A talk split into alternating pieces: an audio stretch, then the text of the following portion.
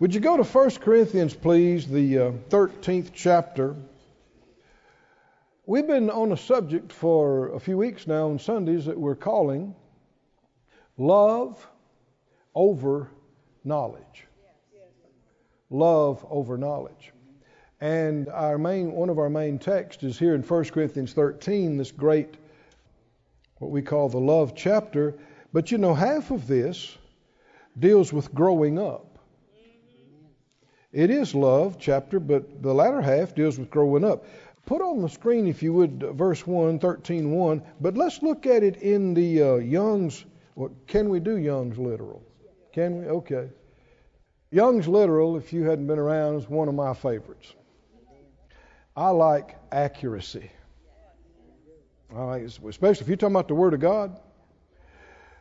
Don't tell me what you thought He meant. I want to know what he said. right? now you're laughing, but most of these modern translations, a lot of it's not real accurate. A lot of it, they're telling you what they think he meant.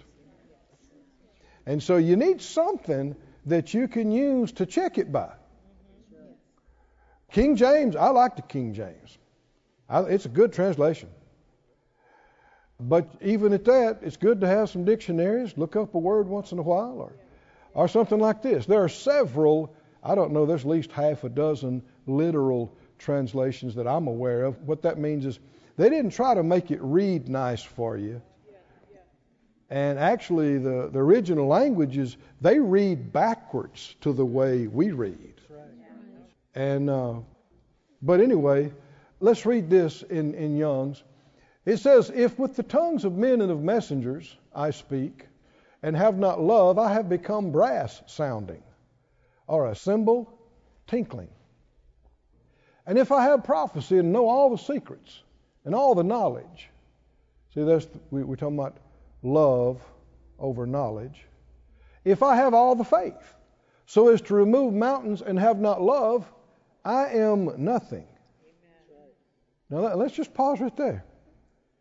You got all kinds of revelation and are nothing. You got a bunch of faith and are nothing. You talk in all kinds of tongues and are nothing. Is that what he said? If it's not in love, the heart motivation has to be love. So to God, what's more important? Faith or love? Love. Tongues or love? love. Knowledge or love? love? Do you see a theme? Which is bigger? Love. Which is more important? Not that the other is not important, it is, but which is most important? More important. So you don't sacrifice love for tongues. You don't sacrifice or, or skip love for revelation and knowledge you don't ignore love in your pursuit of faith. True? Because actually, faith works by love, the scripture says. Keep going, verse 3. If I give away to feed others all my goods, and if I give up my body that I may be burned and have not love, I am profited nothing. Well, that's major giving but no personal benefit out of it. Does it matter your heart in your giving? So you can give for wrong reasons. You can give to be noticed. You can give only as a tax write-off. Yes. Right? You, there's all kind of reasons why people do things. But what's the motive? Must be if it's going to please God. It must be out of love and in faith. Verse 4. One thing I like about this one, he says, the love. And he keeps saying that. Why? Because it is the love. It's the love of God. It's not like what a lot of stuff, what the world calls love. The love is long suffering and is kind. The love does not envy.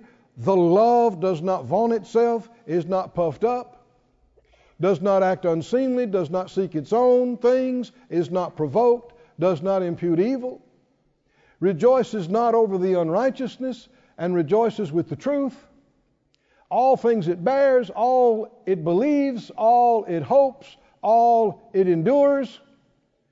The love does never fail. And whether there be prophecies, they'll become useless. Whether tongues, they'll cease. Whether knowledge, it'll become useless. Again, which is greater, love or knowledge? Love, is greater than knowledge. For in part we know, and in part we prophesy. Everybody say in part. in part. Say it like this We know in part. Know in part. Say, I know in part. Not me, you. and me. Say out loud, I know in part. I know in part. What does that mean? It means there's a lot of parts you don't know. right? If you only know part of it, you don't know all of it. And truth is you don't know half of it. That's right. That's right. Now we made we made some comments, I think it was last time, about um, ultimatums and about generalizations and absolutes. You remember that? Generalizations we talked about, and we said, what, what about them? Beware. Watch out for doing these things, using these things, thinking like this. Generalizations, absolutes, and ultimatums. Why? Because that's acting like you know more than you do. And generalizations. We used an example, well, you know, all Word and Faith people are that way. All those faith life folks are like that. well, how many do you know? How much do you actually know about that? Or you hear this commonly. Well, you know, uh, you know how women are. well, just how much do you know about women? We're told that there are over 3 billion women on the planet. It's actually closer to 4. 3 billion. If you personally knew quite a lot about 3,000 women, 3,000. Most people couldn't name 3,000 women that they know, much less that they know anything about. But if you knew quite a bit about 3,000 women, that's 0.0001%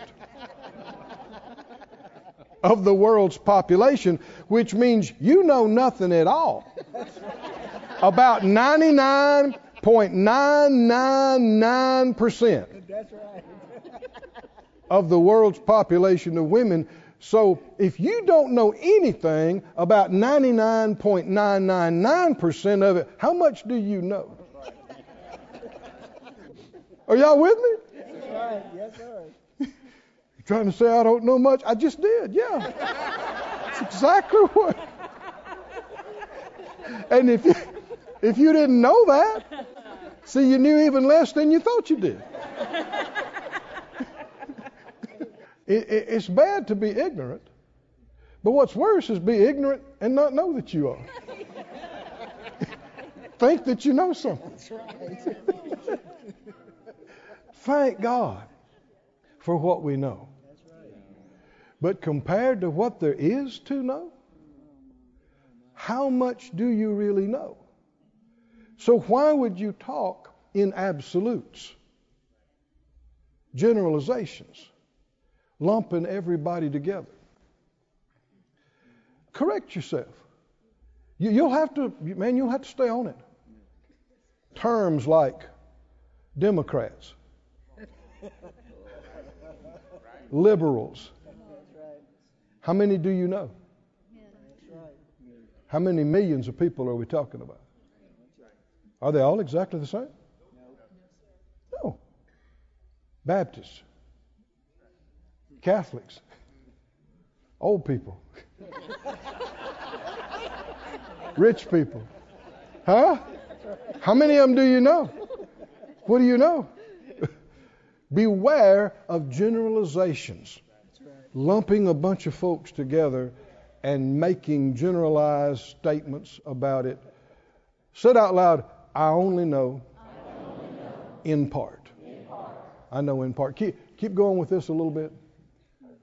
We, we know in part, with part we prophesy. Keep going.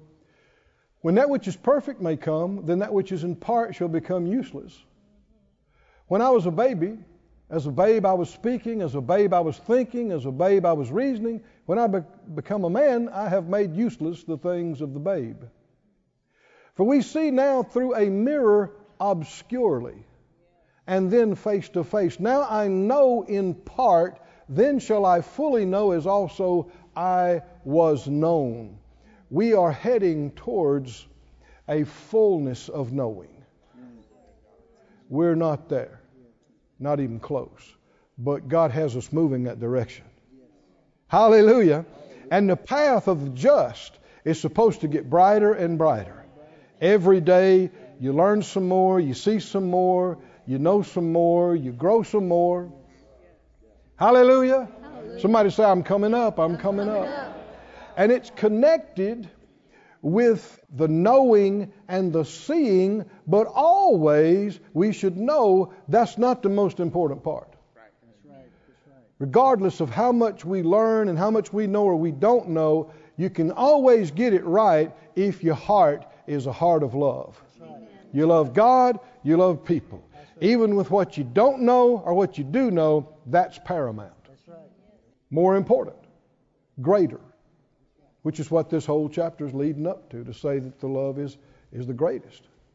And notice here, eh, when he said we know in part, he said we see now through a mirror obscurely or darkly. He's talking about what you see and what you know. He's saying our seeing is partial and imperfect, yeah. and our knowing is partial and imperfect. Now there does remain faith, hope, love. These three will exist a million years from now. Amen.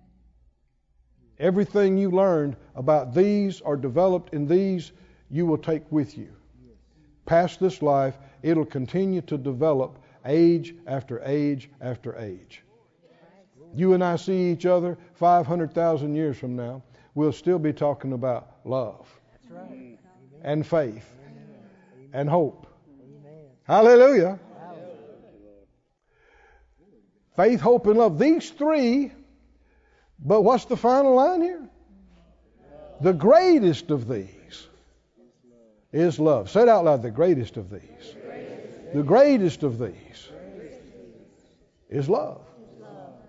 Not what the world calls love, because the world, they love pizza. They love this or that movie. They love their shoes. And human love can turn to hate overnight. That's not what we're talking about. We're talking about the love that God is. God is love. That's not a fickle, changeable feeling. That's something that's unchanging. In 1 Corinthians 8, if you turn over there, this is 13, so just turn back a little bit.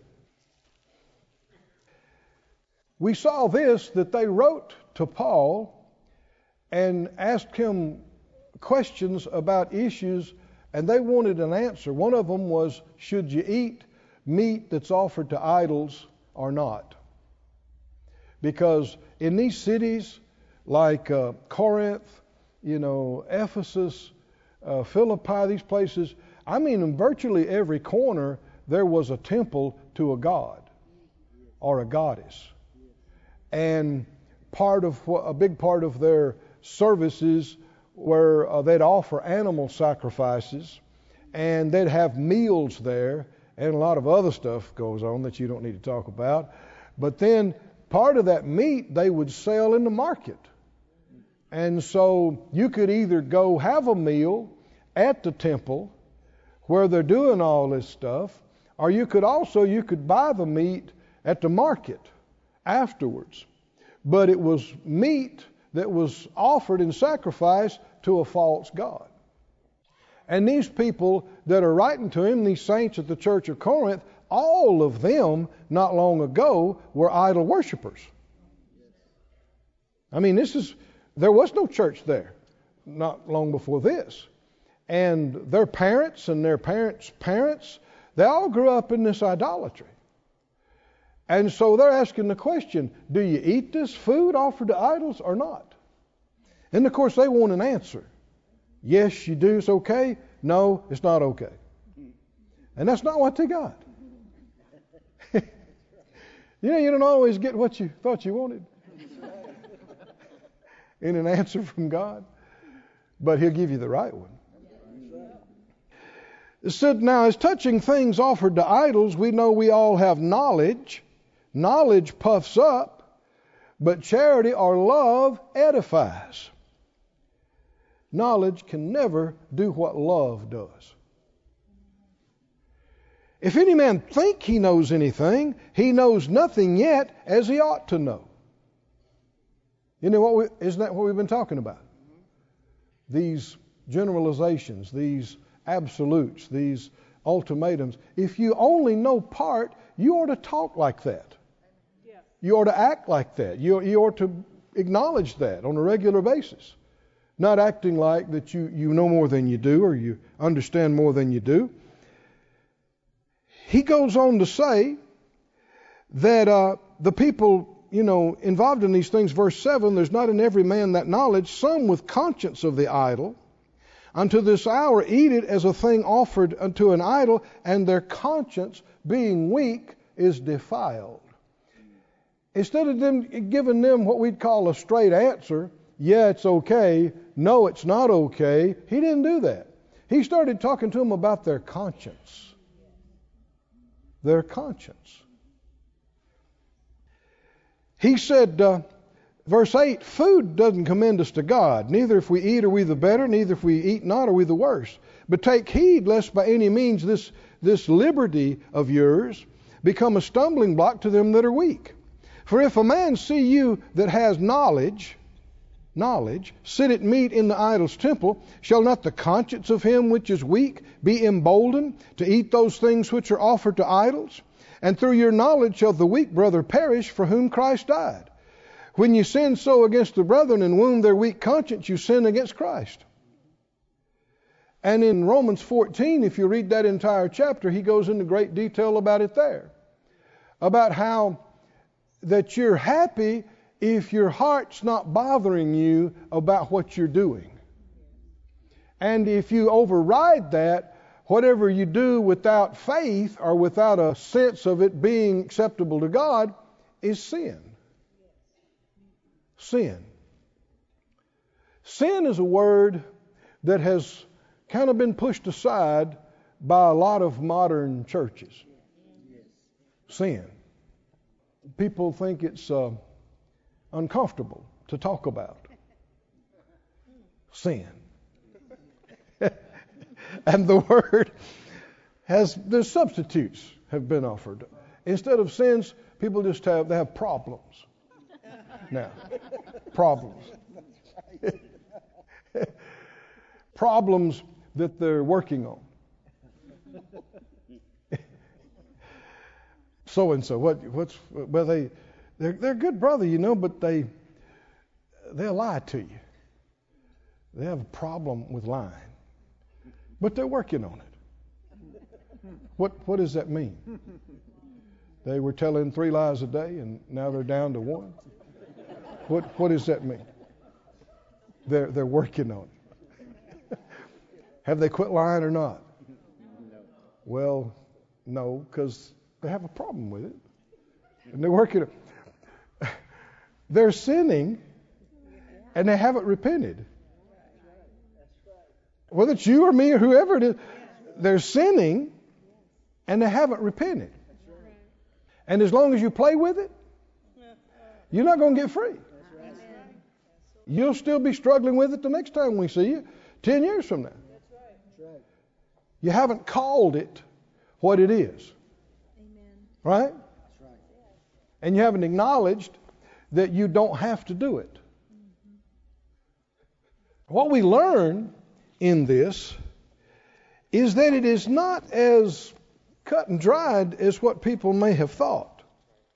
The answer to what is sin.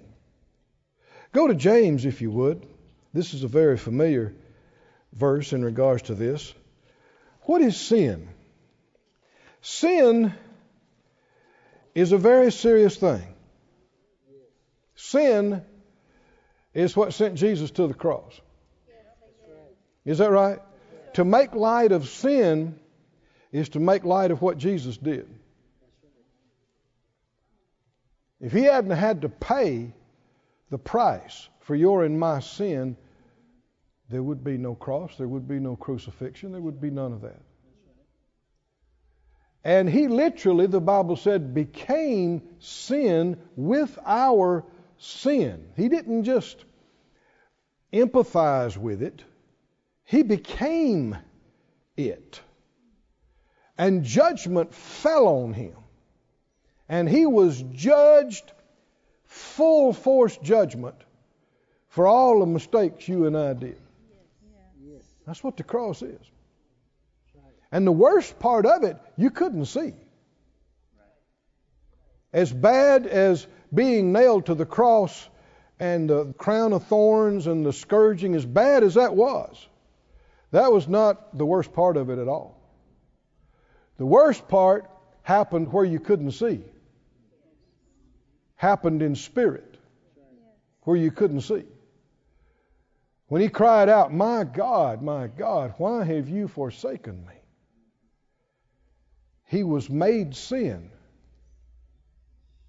All, all the evil sins of all mankind, past, present, and future, converged on his spotless, sinless being, and he accepted it. He never committed one sin himself, but he accepted it and took it and became it, and that's why the Father had to, for that moment, turn away from him. And let judgment fall on him. Sin is no joke. Are y'all with me, church? The Bible said fools make a mockery of sin. And you'll find that it is common in our generation that people mock sin. And I think, what sin? What are you talking about? That's just an old archaic religious concept. No, sin is real. What is sin? Well, one verse says that uh, in 1 John, I won't, won't take time to turn all these, but you can write it down if you want to. 1 John 3 4 says, Sin is the transgression of the law. So if the law says, Thou shalt not murder, and you do that, obviously that's sin. Or lie, or steal, or whatever the case may be. In 1 John 5:17, all unrighteousness is sin, or all wrongdoing. Now, man's laws can be unfair, can be ill conceived, can be wrong. Not God. God's laws are perfect. And if He says something's wrong, It's wrong. it's wrong, no matter what you think or how much of society has decided it's okay. It's wrong. If God said it's bad, It's bad. it's bad. And if you ignore it and violate that, you have sinned. Yes, amen. You transgressed. uh, We'd use the word, you broke that law. You broke it. And um, James, are you there? James 4:17 says, "Therefore, to him that knows to do good and does it not, what does it say? To him it is sin. Here's failing to do something. this is not something you did. It's something you didn't do. Can you sin by not doing something? Failing to do something? Obviously. But notice the key. to him that what? Knows. And then the latter part, to him it's sin. Well, it's either wrong or it's not. Yeah, but if you don't know it's wrong, if you don't understand it, you really didn't know it, then in that case, Romans and other places says God doesn't impute sin. In other words, He's dealing with you and me and all of us based on what He knows you know. And you got to remember, you can't fool Him.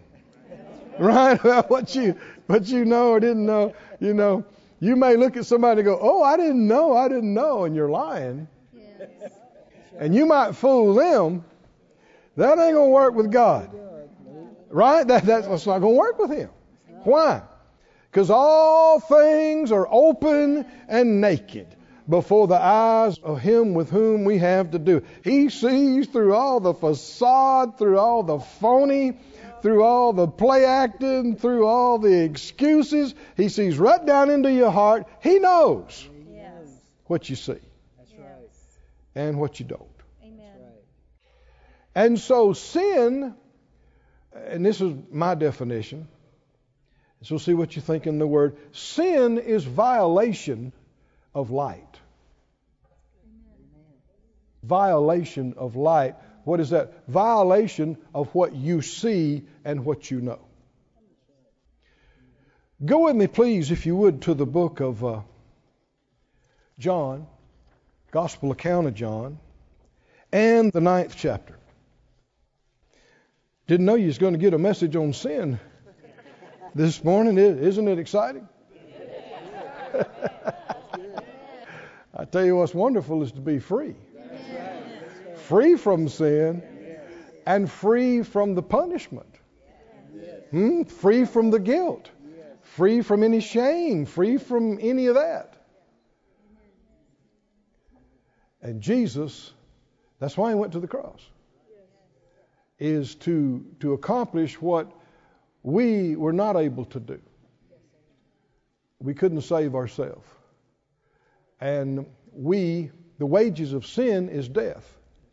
And all of us had sinned and come short of the glory of God. So we were looking at judgment and death and separation.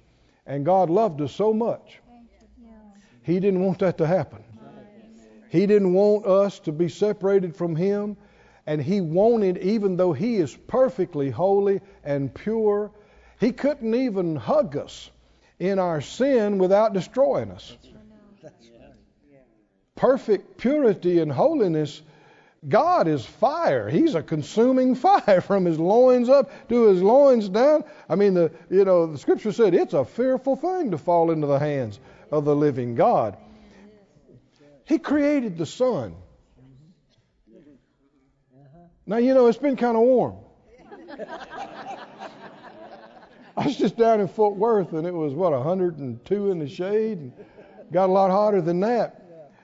We're 95 million miles away from the sun. 95 million million. We don't we ain't got a clue how far that is. 95 I mean a million miles is a long way. New York to LA is what? 3,000 miles? 3,000. Not a million, not 10 million, 95 million miles away, and we think we can hardly handle the heat. God made it. He's hotter than that. He's stronger than that. He's the one that made it. All that power, all that heat came out of Him when he spoke it into existence. So, defilement, corruption, sin, curse, death, it can't stand in front of him. And yet God loved us. Even when we were in our sins and wanted us to be His and wanted to be able to have us come right up to the throne and fellowship direct, wanted to include us in his forever family and in his plan to rule and reign, and he couldn't do it because we didn't deserve it. That's right. It wouldn't have been fair. It wouldn't have been right. It wouldn't have been just. People like Lucifer. If God had said, you know, I know you messed up. I know you deserve to die and go to hell, but you know, just forget it. Let's just, shh, just, shh, just forget it. Lucifer and all the bad angels could say, hey, hey, hey, hey, you going to judge us? Look what you did with your little man. Unjust, unjust, unfair. God is the righteous judge of all the earth. He won't pervert justice for anybody. So we had it coming. Mm-hmm. Look at your neighbor, help him out. Say, you had it coming. You had it. Why? Because you sinned. And you come short of the glory of God. And the wages of sin is death. You, you had it coming. But Jesus. Oh, somebody say, but Jesus. But, but Jesus came.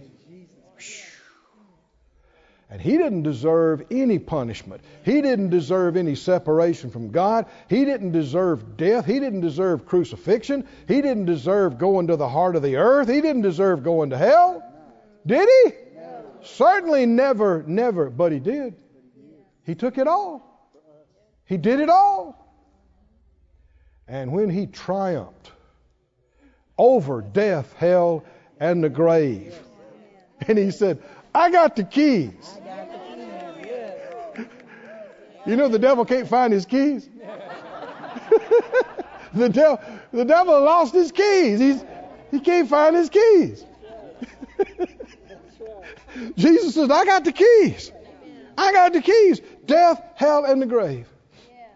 Hallelujah. He's triumphed over sin, triumphed over death, triumphed over the curse, over hell, over Satan and all his stuff. Triumphed. And he did it all, not for himself. He didn't need it. He did it for you. He did it for me and everybody that would believe on him.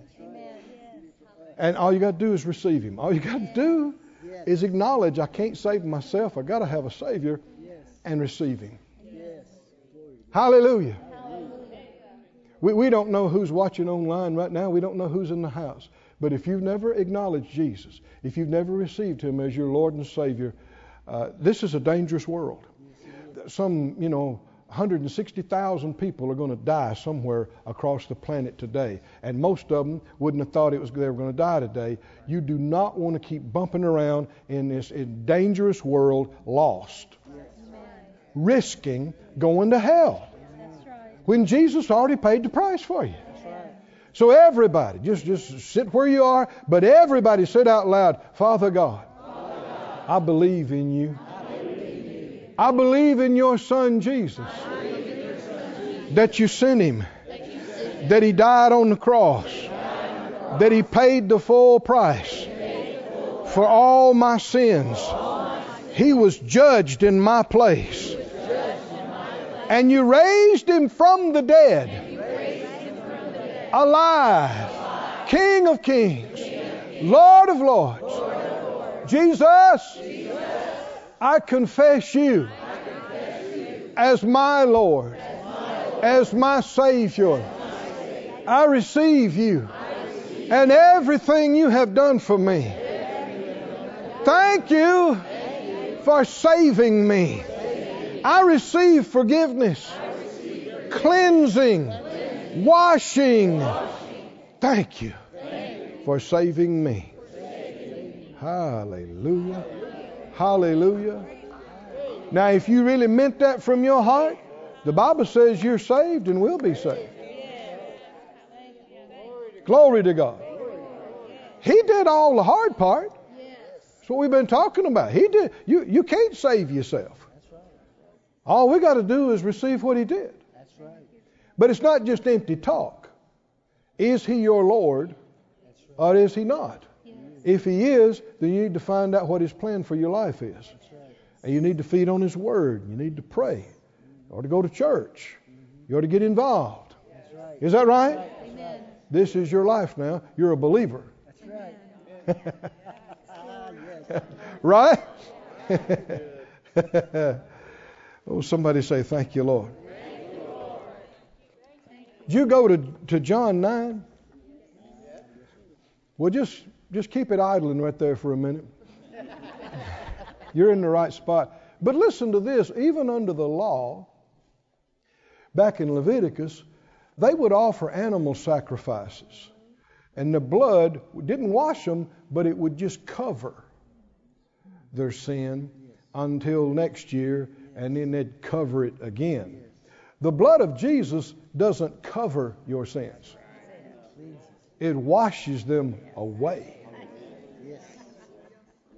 Hallelujah. Your sins are not covered. If they're covered, they're still there. Right? They're just under something. Somebody said out loud, My sins are not covered, they're washed away. That's the difference between the blood of animals and the blood of Jesus. The blood of animals couldn't do that.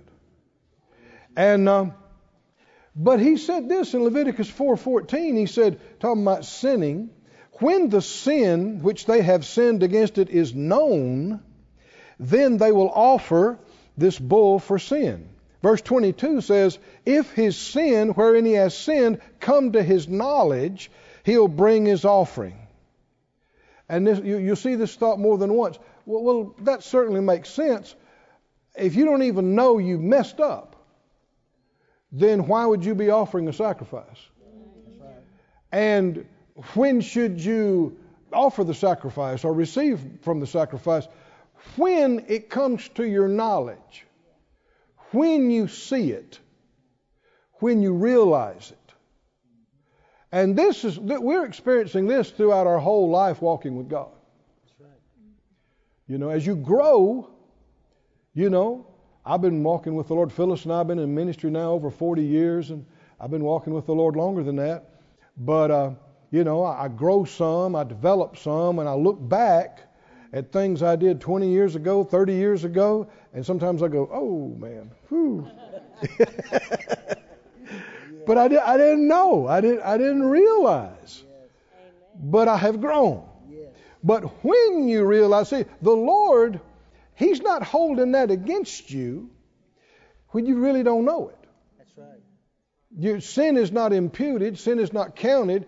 You're not responsible, let's say, for it like that, even though it may cause you problems in your life. As far as he's concerned, you're not violating light. It's not a sin to you. You don't even know it, you don't even realize it. But when it comes to your awareness, now it's time to do something about it. Right. right? When you realize it and you go, oh, that's what the word said. That's what the word meant. I need to make an adjustment here. I need to make a change. Now, if you just keep on going and don't change, now you're sinning. Can you see that? In John 9, this is the healing of the man born blind. And he was physically healed. And God is the physical healer. But there's more going on here. And you'll see as we read this.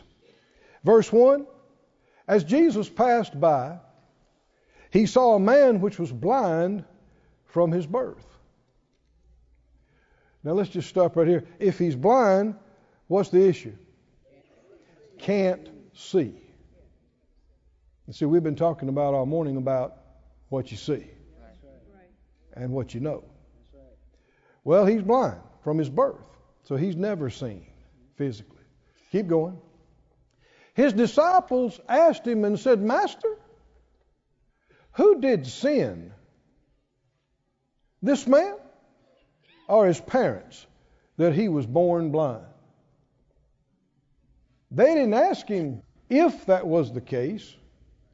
They're assuming it's the case. Just which one? Was it his parents that sinned that caused him to be born blind like this? Or did he sin before he was born? that caused himself to be born blind because of sin. Now, these are Jesus' disciples. These are his closest ones. Did they only know part? Was there a lot of parts they didn't know? Yeah. And he's about to help them with part of it right now. Verse 3 Jesus said, uh, Neither one. Man, they were shocked. They're like, huh? This is not what they had heard over at the synagogue. Neither has this man sinned, nor his parents. But that the works of God should be made manifest in him, and that's punctuation added by the translators. It goes on, verse the next verse says, I must work the works of him that sent me while it is day. The night comes when no man can work. Somebody says, Well, God uh, caused the man to be born blind so he could heal him? No, I mean, that's.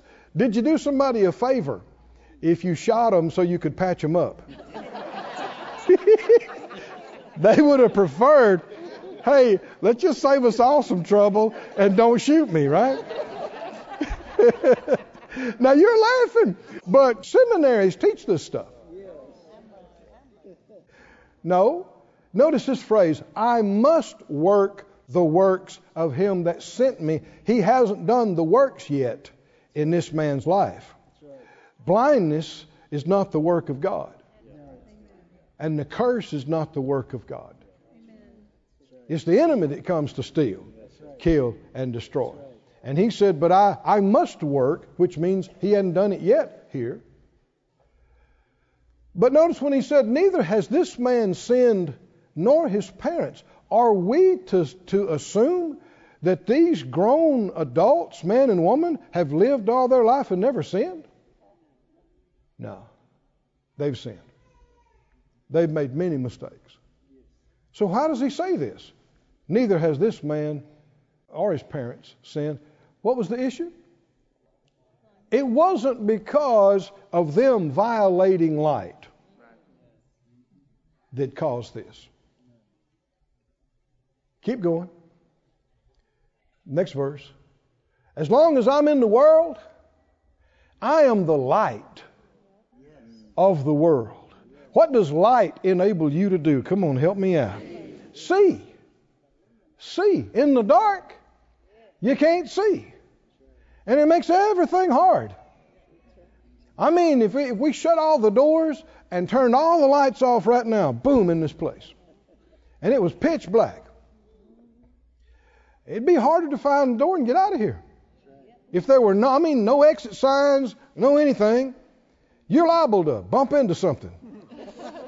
Somebody, ooh, ah, excuse me, trip, bump, poop, and you got this big incline too, you know. Whew. But in the light, easy. Is that right? In the light, where's the exit? There it is. There's the out.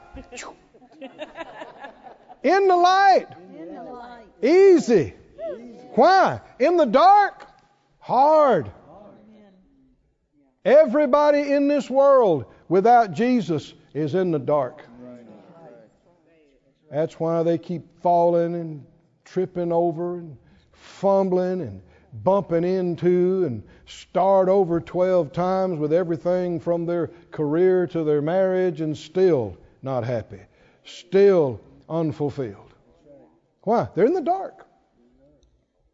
He is the light that enlightens everyone that comes into the world that believes on Him. And if you follow Him, you won't walk in darkness, but you'll walk in the light of life. Somebody say, I'm following the light. I'm, I'm walking with the light. I'm walking in the light. This is a dangerous place down here. If you dropped off in the middle of the Amazon jungle at night, but you got a, a, local person who is expert and knows this country like the back of his hand, and he's also got the light. If you're smart, what will you do? Come on, help me out. If you got any sense, what will you do? If you say, look, here's a path, looks pretty good.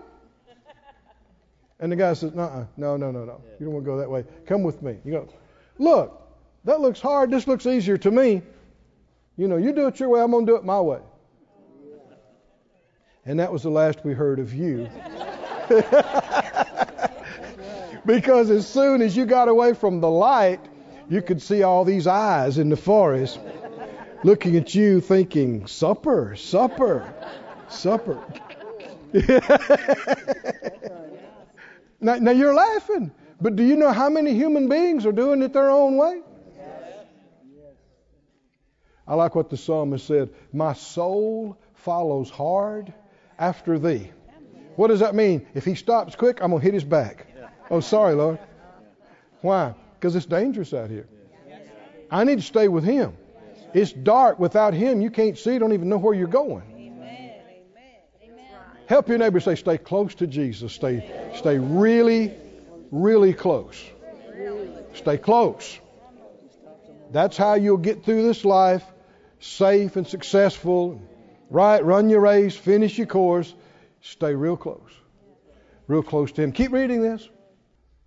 Long as I'm in the world, I'm the light of the world. You know what else is true now? You're the light of the world. Is that right? He's in us. He's still the light of the world, but because He's in us, He's the head. We're the body. He's the light head. We're the light body. Amen. Keep going. When he had thus spoken, he spat on the ground, made clay of the spittle, and anointed the eyes of the blind man with clay. He said, Go wash in the pool of Siloam, which is by interpretation sin. He went his way, therefore, and washed, and came, came, what? Seeing. This is about a physical healing, but it's about seeing. Seeing. Remember, he just got through saying, I'm the light of the world. And now, because of this man's interaction with the light of the world, he can see. Verse 8 The neighbors, therefore, and they which before had seen him that was blind, said, Is not this the one that sat and begged? Some said, This is he. Others said, No, nah, he looks like him, but he said, I'm him. Straighten that out. No, it's me. Keep going. Therefore they said, How were your eyes opened? Because they've been seeing him there for, I don't know, months, years, sitting there blind, begging. What happened? How did this happen? Keep going. He answered and said, A man that's called Jesus. Woo! That's how every one of these miracles starts. A man called Jesus.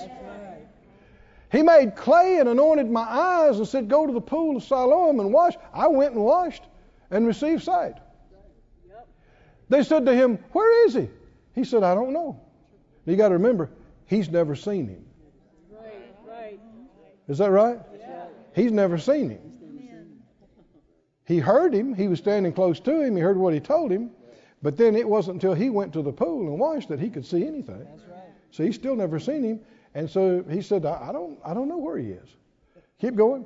They brought to the Pharisees him that aforetime was blind. And it was a Sabbath day when Jesus made the clay and opened his eyes, which was a big no no as far as they were concerned. Then again, the Pharisees asked him how he had received his sight. He said, Well, he put clay on my eyes, and I washed, and now I can see. Pretty simple. Keep going. Therefore, some of the Pharisees said, This man's not of God, because he doesn't keep the Sabbath day. Others said, How can a man that is a sinner? Now, see, they started off talking about sin. Right? Who sinned? This man or his parents? Jesus said, Neither one. And um, now they're back to it. How can this man that's a sinner do such miracles? And there was division among them. They say to the blind man, What do you say of he has opened your eyes? He said, He's a prophet. Keep going. The Jews did not believe concerning him that he had been blind and that he had received his sight. So they called his parents that received his sight. Keep going. They asked him, Is this your son, whom you say was born blind? How does he see now? Keep going. His parents said, We know this is our son, and we know he was born blind. But by what means he now sees, we don't know. Or who has opened his eyes, we don't know. He's of age. Ask him. He speaks for himself. now we're told they said it that way. Keep going. Because these words spoke his parents, because they feared the Jews, because the Jews had agreed already that if anybody confessed that Jesus was the anointed Christ, the Messiah, he should be put out of the synagogue. Yes. They didn't want to lose their membership at the first synagogue. There. they were scared. about because they're they're called before the the elders and, and Pharisees and they're they're being questioned. They're like, uh, uh, we don't know, we don't know, we don't know. Ask him. He speaks for himself. Verse 23. You know that's that's an ignorant thing, isn't it? Your son has been blind his whole life, and now he can see, and you're playing political games. Shouldn't you be hollering at the top of your voice, whoever he is, I love him? Where is he? So I can hug him? Make him a casserole? Is that right? Invite him over for dinner? Buy him a new suit, right? Where is he? Your boy has been healed. Man, fear of man and religion, it brings a snare, trap. So they said, He's of age, ask him, verse 24. So they called a man again that was born blind. And they said, Give God the praise. We know this man, talking about Jesus, is a sinner because he ministered healing on the Sabbath day. That's their whole deal. Keep going, verse 25. He answered and said, Well, whether he's a sinner or not, I don't know. One thing I know I was blind, and now I can see. Oh, hallelujah. Did you know this is our call? God didn't call us to know everything. He said, I, I don't know about all that. You know, your your rules about breaking the Sabbath and and the sinner, I don't. He he still hadn't even seen Jesus yet. That's right. He said, but I know this. I was blind, couldn't see a thing, couldn't see my hand in front of my face, and now I can see. And I know this. Is he being a witness? Yes. He is, and all he's got to do is testify to what he knows. What he sees, what he knows God has done for him. And that's all we got to do. You don't have to quote a bunch of verses. You don't have to know the Greek and Hebrew words. You don't have to be a preacher or a teacher to be a witness. All you got to do is say, Well, I, I don't know about all that, but I know this I was lost. And now I'm saved. I know that. I know that. I wasn't making it, and the Lord helped me pay my bills. I was there when it happened. I know that. I was sick and couldn't get around, and He healed me and restored me, and now I'm back to full function. I was there. I know that. And friend, every one of us needs to be ready to give an answer of the hope that we have and to give an account of the good things that God has done for us. Do not be intimidated. Do not be fearful. Do not be ashamed. Right. Come on, y'all with me? Right. Yes. Anybody wants to know? You speak up. Right. Why? And you don't have to tell a bunch of stuff. And if you don't know it, stay out of what you don't know. That's right. But if you were there and he did it for you, Yes. right? Amen. He said, I, I don't know about all that. You got to remember, just just a, a few hours ago uh, or, or yesterday, he's begging in the street corner. Yes. He probably doesn't have any education, or you know, he, he just he's been living in the street. That's right. So he said, look, I don't know about all your theology and about sin and who is sin. I know this. Yeah. Come on. Come on. I was blind and I can see. Hallelujah. Keep going, keep reading, keep reading, keep reading. they said, Well, what did he do to you? How did he open your eyes? He said, I've already told you. and you didn't hear it. You want to hear it again? You want to be his disciples? you might as well have slapped them with a wet dish rag, man. I mean, Verse 28 they reviled him. They said, You are his disciple. We are Moses' disciples. We know God spoke to Moses. As for this fella, we don't know where he's from. The man said, Why, this is a marvelous thing. You don't know where he's from, and yet he opened my eyes.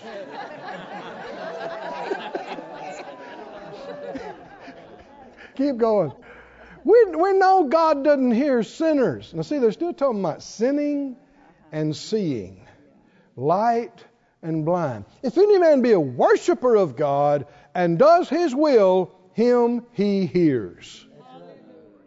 Since the world began, it was not heard that any man opened the eyes of one that was born blind. If this man were not of God, he could do nothing. They're sitting up there with their degrees and their robes, blind. Come on, y'all listening? Blind. They've been reading the prophets and the law for years and years, and every one, every page is talking about Jesus and pointing to Jesus and pointing to Messiah. And He is in their town working miracles, and they don't have a clue who He is. Blind. And here's this man, probably couldn't write his name. Remember, he's blind since he was born. Probably wouldn't know which way to turn a book to even read it, much less any theology. And he is laying it out. is that right? He, is laying it out. if this man were not of God, he couldn't do anything. There ain't no man can go around healing people born blind. If this man wasn't of God, he could do nothing. Verse 34. They said, You were altogether born in sins. Now we know where the disciples got this doctrine that they hit Jesus with in the first part of this chapter. Who sinned, this man or his parents, that he was born by? You were born in sins. And do you teach us? And they cast him out. Now, literally, they threw him out. But also, it means they excommunicated him, which is what his parents were afraid of, which means he's not welcome back to the synagogue. And if his name was on any roster because of his parents, they took it off. When Jesus heard, they had cast him out, which means includes they, they excommunicated him. They, they kicked him out, not just physically, but don't come back. When he found him, he said to him, Do you believe on the Son of God? He answered and said, Lord, who is he? You got to remember, he's never seen Jesus before. Who is he that I might believe on him? Jesus said, You've both seen him? Seen. Seen. You've seen him. Which a few hours ago would not have been possible. Oh, come on, can you see this? He is the light of the world. Hallelujah. And this man, he is seeing the light of the sun. He is seeing the light of day, but now he's seeing more light than that. Oh, come on, y'all. He's seeing the light that lights every man that comes into the world. You have both seen him, and it is he that's talking with you. Keep going. He said, Lord, I believe. And he worshiped him. Hallelujah. Lord, I believe. And he worshiped him. Keep going. Jesus said, For judgment I'm come into this world, that they which see not might see. They which see might be made blind. Keep going. Some of the Pharisees which were with him heard these words, and they said, Are we blind also? Keep going. Jesus said, If you were blind, you'd have no sin. But now you say, We see. So your sin remains. Isn't this an understanding of what sin is? He said, if you were blind, do you see that? If you really didn't see, if you really didn't understand, you would have no sin. If you look at other passages of Scripture, it said some of them, some of those leaders of the Pharisees, they actually had decided he was the Messiah. But they wouldn't acknowledge and confess it for fear of the Jews. They're afraid they're going to lose their place, their position, their this and that. The issue is walking in the light that we have. Can you say amen? amen? Stand on your feet, everybody. This ministry has been brought to you today free of charge by the partners of Moore Life Ministries and Faith Life Church. If you would like to help send this word to others at no charge, you can become a word sender today. For more information, visit our website at moorelife.org.